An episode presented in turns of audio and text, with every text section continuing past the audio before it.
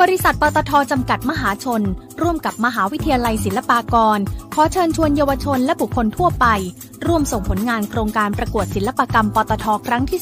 35 ในหัวข้อ เมืองเล็กเมืองใหญ่หายใจเต็มปอด ได้ทาง EMS ระหว่าง 1-5 มิถุนายน หรือด้วยตัวเองระหว่าง 1-7 มิถุนายนศกนี้ สอบถามเพิ่มเติม 02-537-1388 หรือที่ www.pttplc.com เวนลอย Chain Lube ลื่น เวนลอย Chain Lube ช่วยป้องกัน เวนลอย Chain Lube ยืดอายุการใช้งาน สเปรย์น้ำมันฉีดโซ่คุณภาพสูง เวนลอย Chain Lube กระป๋องสีฟ้า ด้วยคุณสมบัติแทรกซึมลึกถึงก้านและข้อต่อ ช่วยให้ทนแรงดึง และแรงกระชากได้อย่างดีเยี่ยม ยืดอายุการใช้งาน ป้องกันสนิมและฝุ่น ช่วยหล่อลื่นได้ทั้ง สายคลัตช์สายคันเร่ง สายเบรก โซ่มอเตอร์ไซค์และจักรยาน โซ่ในโรงงาน ลวดโลหะ สายพานลำเลียง สเปรย์น้ำมันฉีดโซ่เวนลอย Chain Lube มีจำหน่ายแล้วที่เดอะมอลล์ทุกสาขา และศูนย์บริการเวนลอยทั่วประเทศ สเปรย์น้ำมันฉีดโซ่เวนลอย Chain Lube เวนลอย ลื่นเหลือล้นทนเหลือหลาย จับทุกประเด็นร้อน จับทุกข่าวดัง จับมาเล่า จับมาคุย ในรายการ จับข่าวมาคุย กับสองผู้ดำเนินรายการ อิทธิพันธ์บัวทอง และสิรินรัตน์จันทมาศทุกวันจันทร์ถึงศุกร์เวลา4โมงครึ่งถึง6โมงเย็นฟังสดๆทาง FM 90.5 ออนไลน์ www.smartbomb.co.th และ on mobile application Smart Bomb Radio สถานีวิทยุกรมการพลังงานทหาร พลังงานทหาร พลังการทำไทย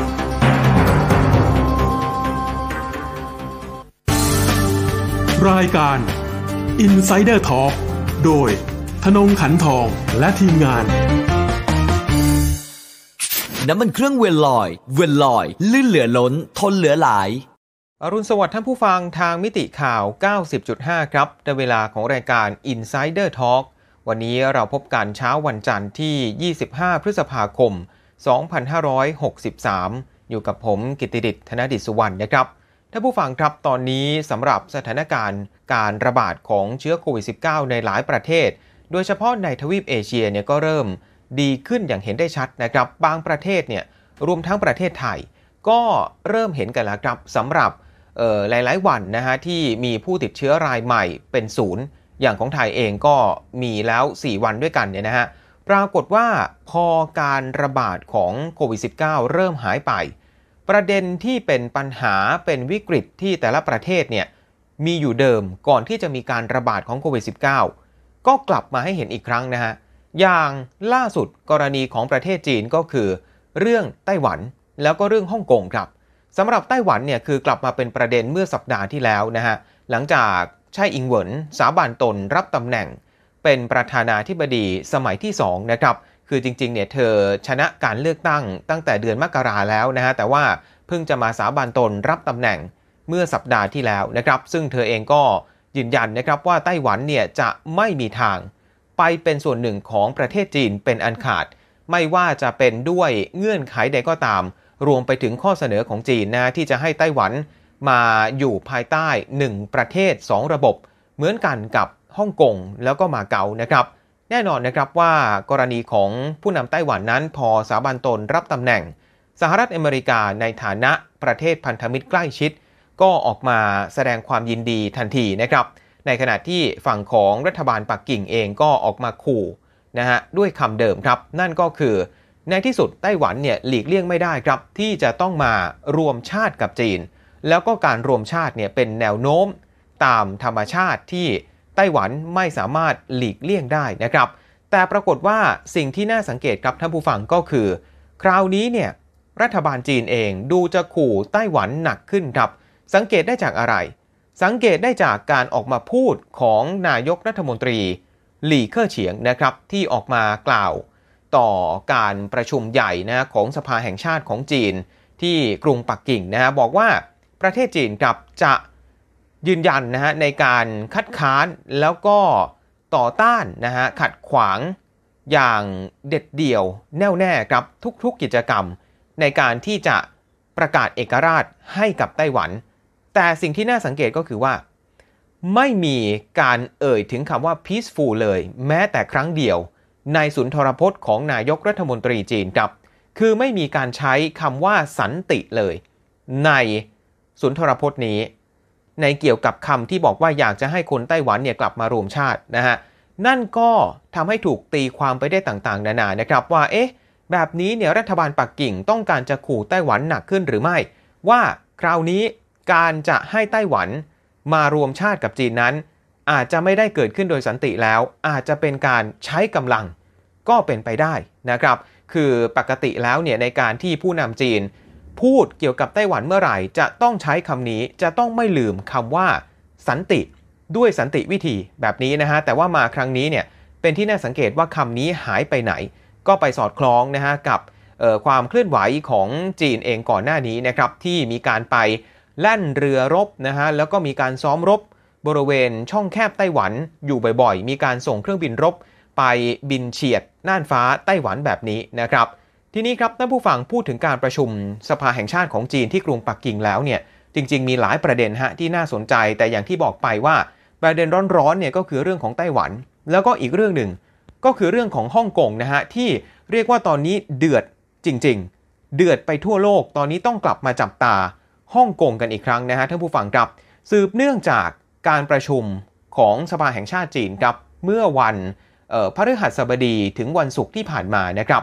ที่ประชุมเนี่ยมีการเสนอร่างกฎหมายครับ เป็นร่างกฎหมายความมั่นคงฉบับใหม่ที่จะบังคับใช้กับฮ่องกงโดยเฉพาะ ชื่อกฎหมายเต็มๆฉบับนี้นะฮะมีชื่อว่ากฎกฎหมายนะครับ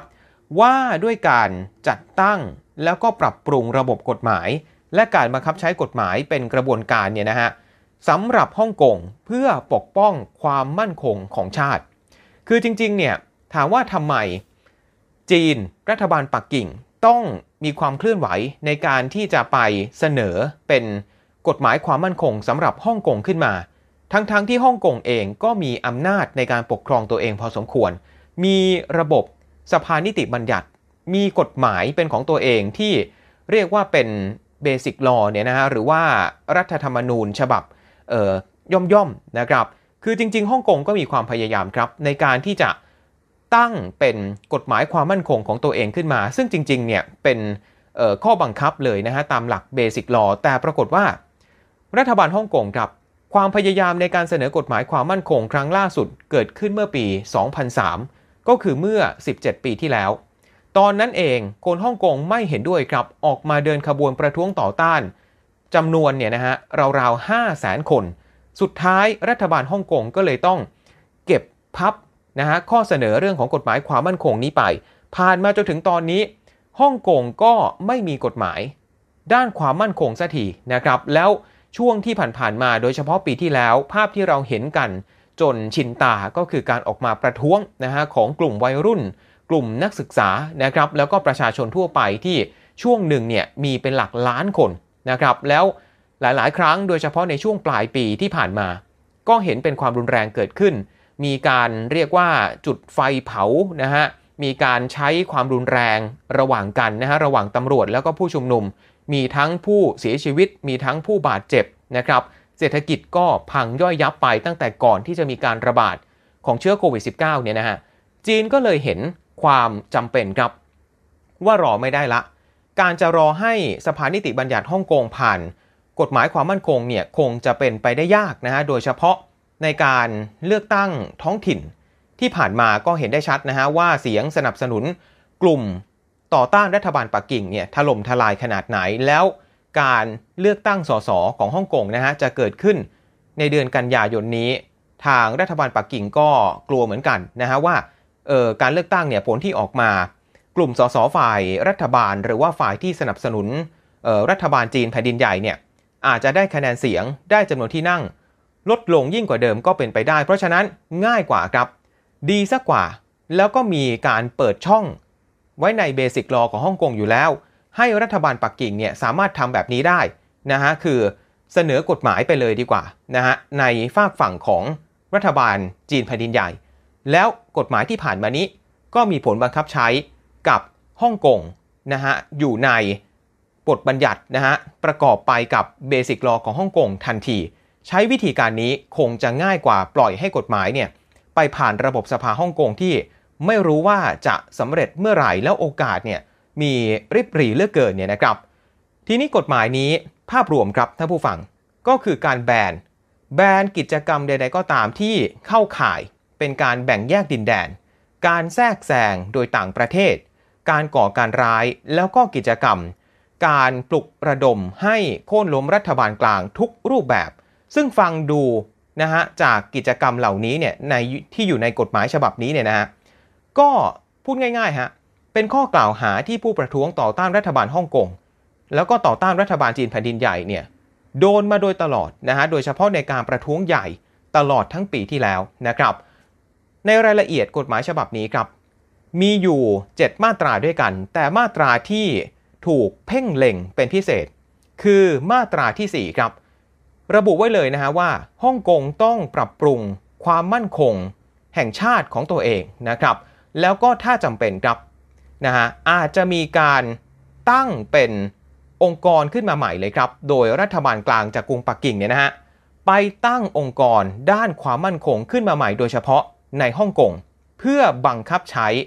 แล้วก็มีหน้าที่ในการดูแลเรื่องถึงเรื่องของความมั่นคงแห่งชาติ ตามกฎหมายฉบับนี้โดยเฉพาะ คืออาจจะไปตั้งเป็นหน่วยงาน เป็นกองกำลังใหม่ขึ้นมา อาจจะเป็นกองกำลังที่มีอำนาจมากกว่าตำรวจไหมหรือผสมระหว่างตำรวจกับทหาร อาจจะเป็นเจ้าหน้าที่หน่วยปฏิบัติการพิเศษอะไรก็ตามแต่หน้าที่เนี่ยคือไปดูแลเรื่องของความมั่นคงโดยเฉพาะ ซึ่งพูดง่ายๆก็คือว่าไปจัดการกับม็อบไปจัดการกับผู้ประท้วงที่พักหลังๆเนี่ยนะฮะไม่ใช่แค่ต่อต้านกฎหมาย หรือว่าต่อต้านรัฐบาลอย่างเดียว แต่เรียกร้องชัดเจน คือเรียกร้องเอกราชให้กับฮ่องกง ซึ่งแน่นอนครับถ้าไปดูตามเงื่อนไข เนื้อหาในกฎหมายฉบับนี้ ถือว่าผิดต้องโดนแบนนะฮะแล้วก็มีบทลงโทษอย่างแน่นอนสำหรับกฎหมายนี้คือเสนอไปแล้วนะฮะในสภา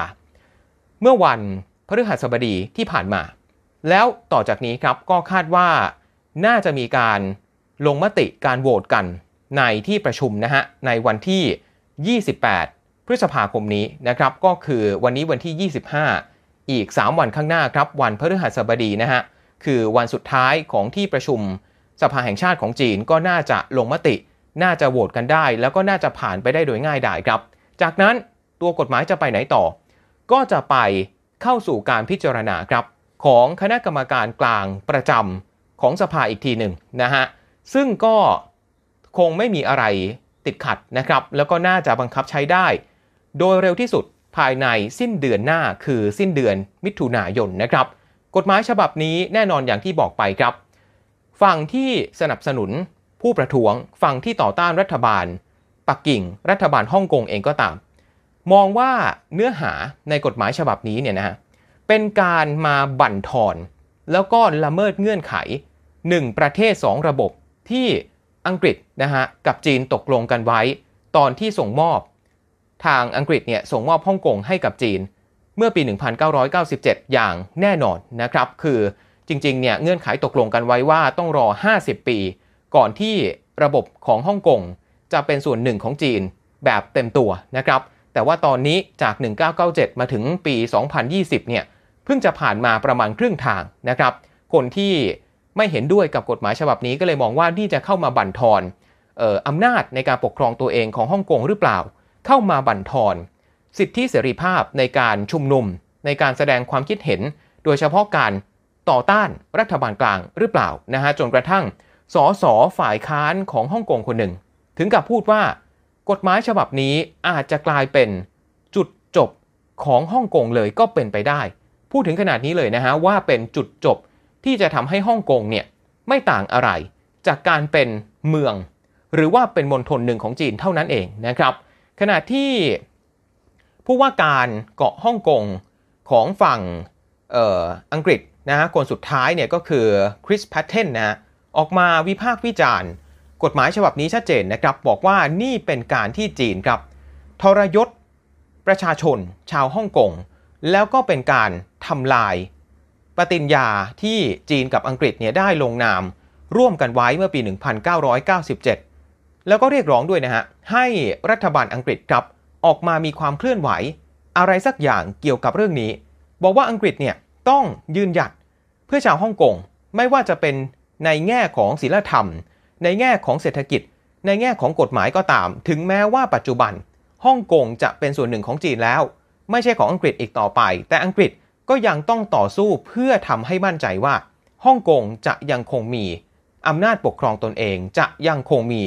สิทธิเสรีภาพตามที่อังกฤษกับจีน เคยตกลงกันไว้ต่อไป แล้วปรากฏว่าคริสแพทเทนคนนี้ครับ อดีตผู้ว่าการของฮ่องกงคนสุดท้ายของอังกฤษเนี่ยก็ได้ไปร่วมมือนะครับกับอดีตรัฐมนตรีต่างประเทศที่ชื่อว่ามาลคอมเอ่อริฟคายนะครับ ไปทำเป็นจดหมายเปิดผนึกนะครับถแถลงการที่มีการลงนาม ร่วมกันเนี่ยนอกจาก 2 คนนี้ ก็ยังมีนักการเมือง มีนักกฎหมายเนี่ย อีกถึงเกือบ 200 คน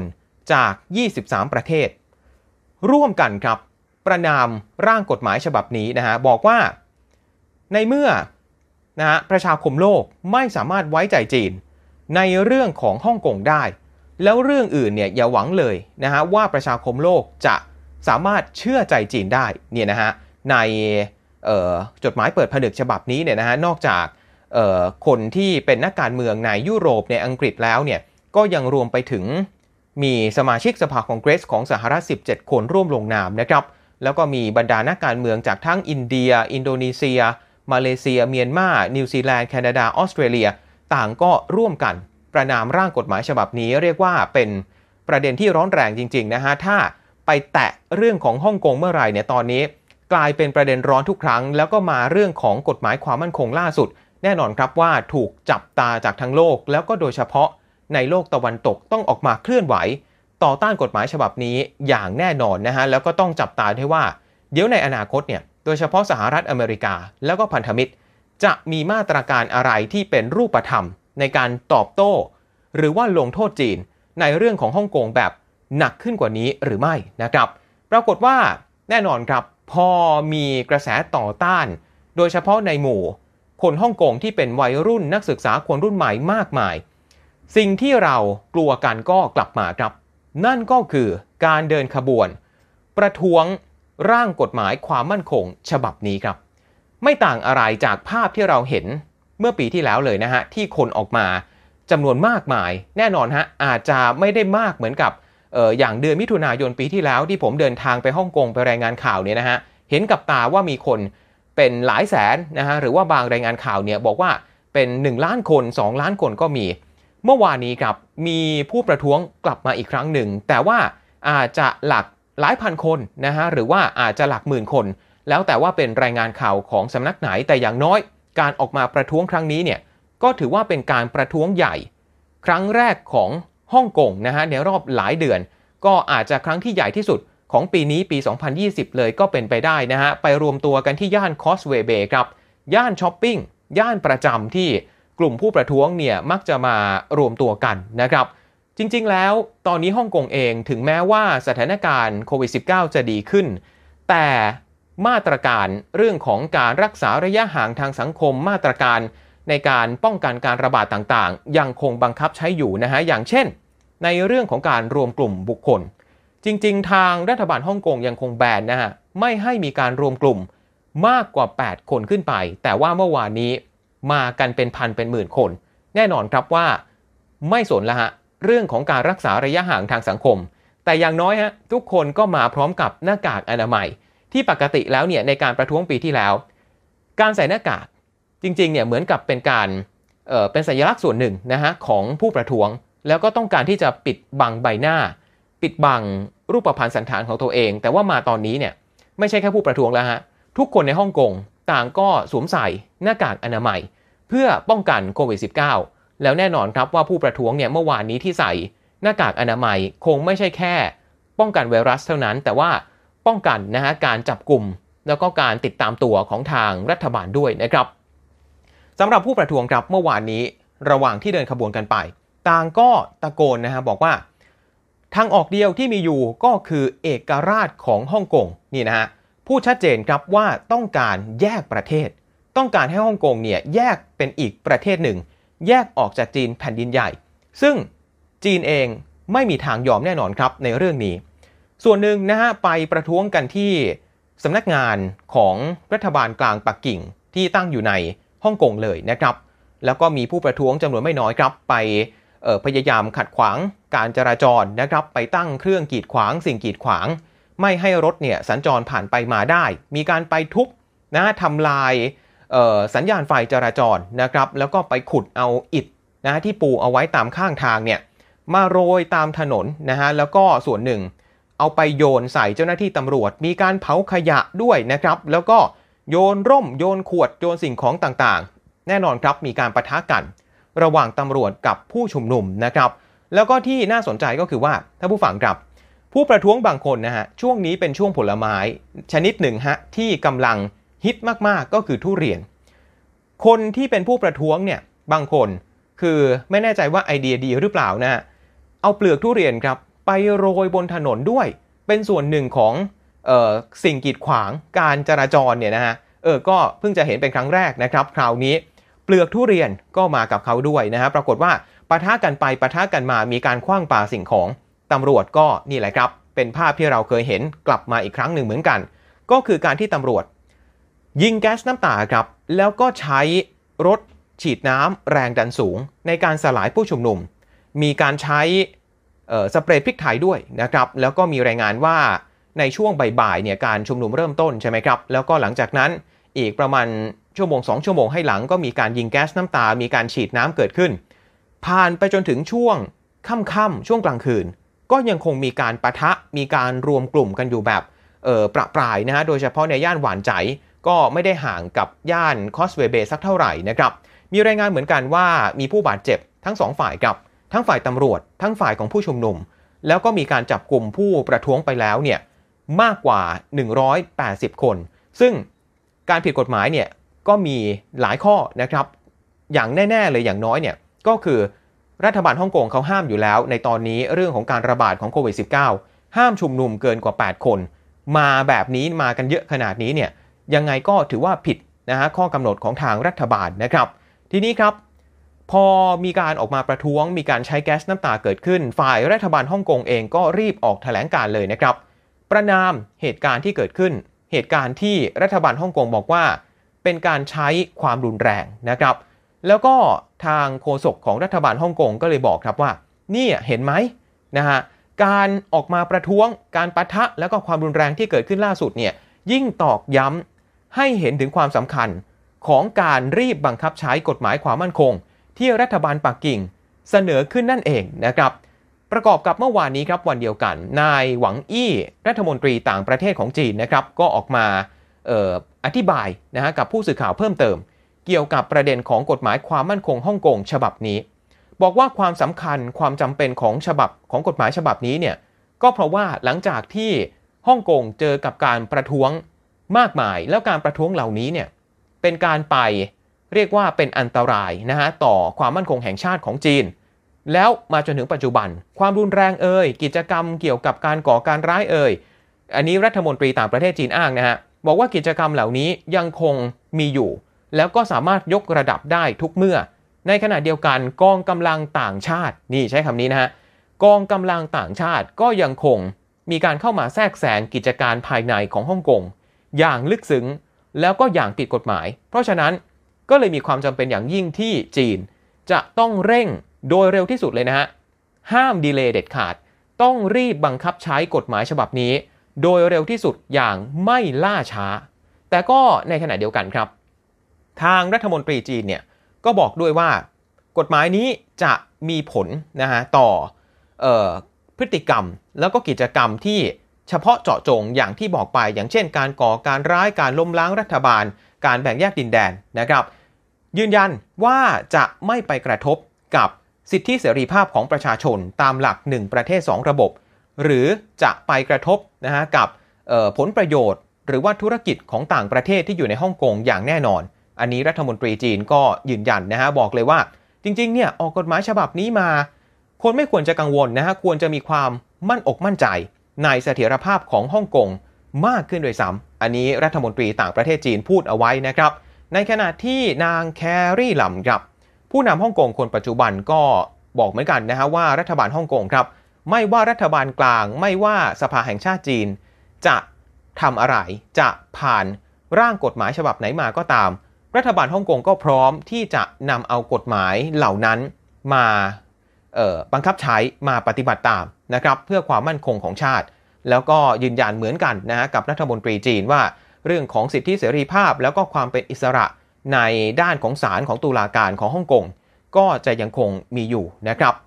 ในขณะที่นายเหลียงชุนอิงนะครับนายเหลียงชุนอิงที่เป็นอดีตผู้นำฮ่องกงคนก่อนเนี่ยก่อนนางแครี่หลัมนะก็บอกว่า อย่างที่บอกไปว่ามีมาตราหนึ่งในร่างกฎหมายนี้บอกว่า ทางรัฐบาลปักกิ่งเนี่ยอาจจะเข้ามาตั้งเป็นกองกำลังพิเศษขึ้นในฮ่องกงได้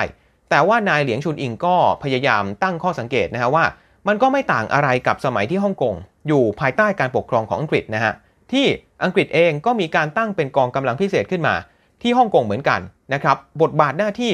ก็คงจะคล้ายๆกันนี่แหละ แล้วก็เพิ่งจะสลายไปก่อนที่อังกฤษจะคืนเกาะฮ่องกง ให้กับจีนในปี 1997 คืออดีตผู้นำฮ่องกงเนี่ยต้องการจะชี้ให้เห็นนะฮะว่ากฎหมายนี้มันไม่ใช่เรื่องแปลกนะฮะในเมื่อฮ่องกงตอนนี้เป็นของจีนแล้ว จีนก็ต้องทำเหมือนกับที่อังกฤษเนี่ยเคยทำกับฮ่องกงสมัยอยู่ภายใต้อาณานิคมนั่นเองนะครับสำหรับความเคลื่อนไหวในเรื่องกฎหมายนี้อย่างที่บอกไปครับว่าสหรัฐเป็นตัวตั้งตัวตีในการ